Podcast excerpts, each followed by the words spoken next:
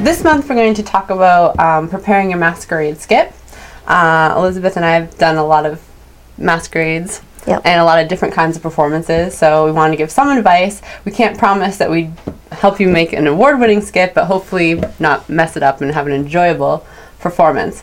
Um, the first thing we want to talk about is getting your idea. Right. The idea can come from either you have an idea for what you want to do on stage, or you want to do these specific costumes, and okay, and we need an idea, or you come up with the idea, and okay, now we need costumes. We've had different, you know, examples of both come up where we're like, hey, I'm doing this uh, costume for this con. What should we do? Or oh my god, I love this song. What can we do with it? So it's definitely important to have a concept because if you're on stage without a concept, no one's going to know what you're doing and the audience is going to be really really bored Um, there are some people that tend to they, they think they want to do the masquerade, and so when sign-ups start, they'll sign up for a spot, but they haven't come up with their idea yet.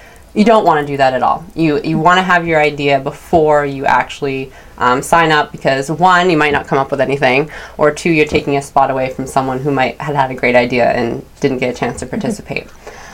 and also for signing up uh, you want to read the rules very thoroughly rules are different from convention to convention like the sci-fi conventions have their own rules versus anime conventions versus whatever else kind of convention. So i think every convention i've been to has some kind of variant that's different. So you want to read them. You don't want to bother the masquerade director by asking questions where it's clearly pointed out in the rules so definitely read that first In fact, some um, conventions where the masquerade's very competitive for getting a spot, they and they screen the skits, they might um, you know disqualify you for asking stupid questions.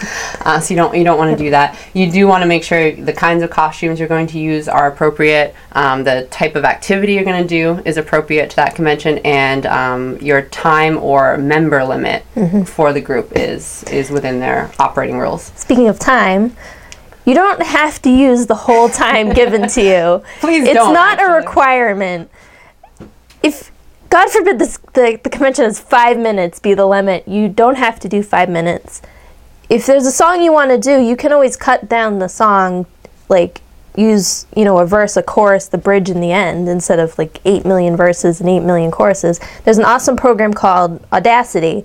It's free, and you can use it to um, edit songs. You can use it to um, record your video and put it together with music and other videos. So, um, for example, my skit for PortCon, um, the person I was doing with, she was in Connecticut, I live in Massachusetts, and I sent her my audio of my lines, and she spliced them together in Audacity, and it was all set to go when we got to the convention. That kind of also leads into recording your dialogue ahead of time if you have dialogue and you're not just using a song.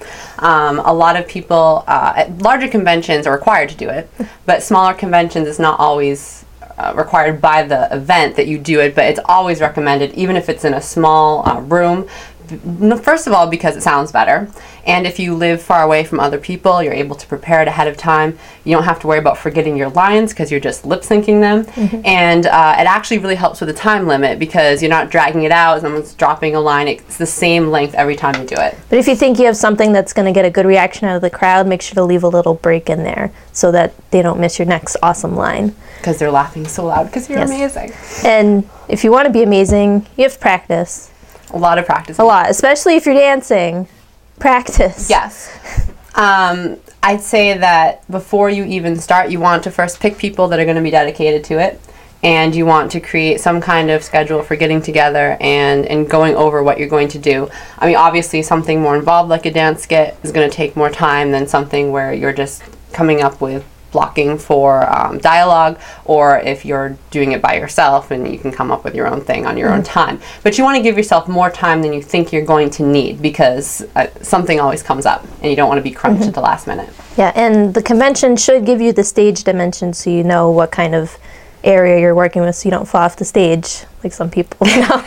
Which can also disqualify you Yeah. if you move yourself from the stage. We always actually tape our stage. We get it ahead of time if we're doing something major, and we, we tape the dimensions on the ground ahead of time, and that way we, we know exactly what we're going to do.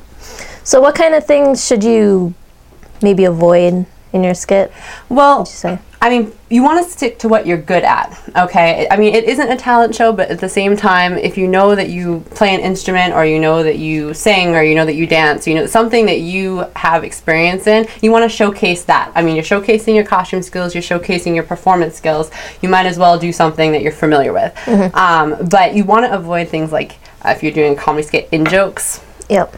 Um, either with your friends or even within the anime or the video game because not everybody's seen it. Even if it's something like Naruto or Death Note, I haven't seen it. No, I won't lie. I mean, there's some concepts like, hey, you're writing a death note, someone dies. Everyone knows that. Right. But you know, really specific things, no one's gonna know, and you want a wide appeal.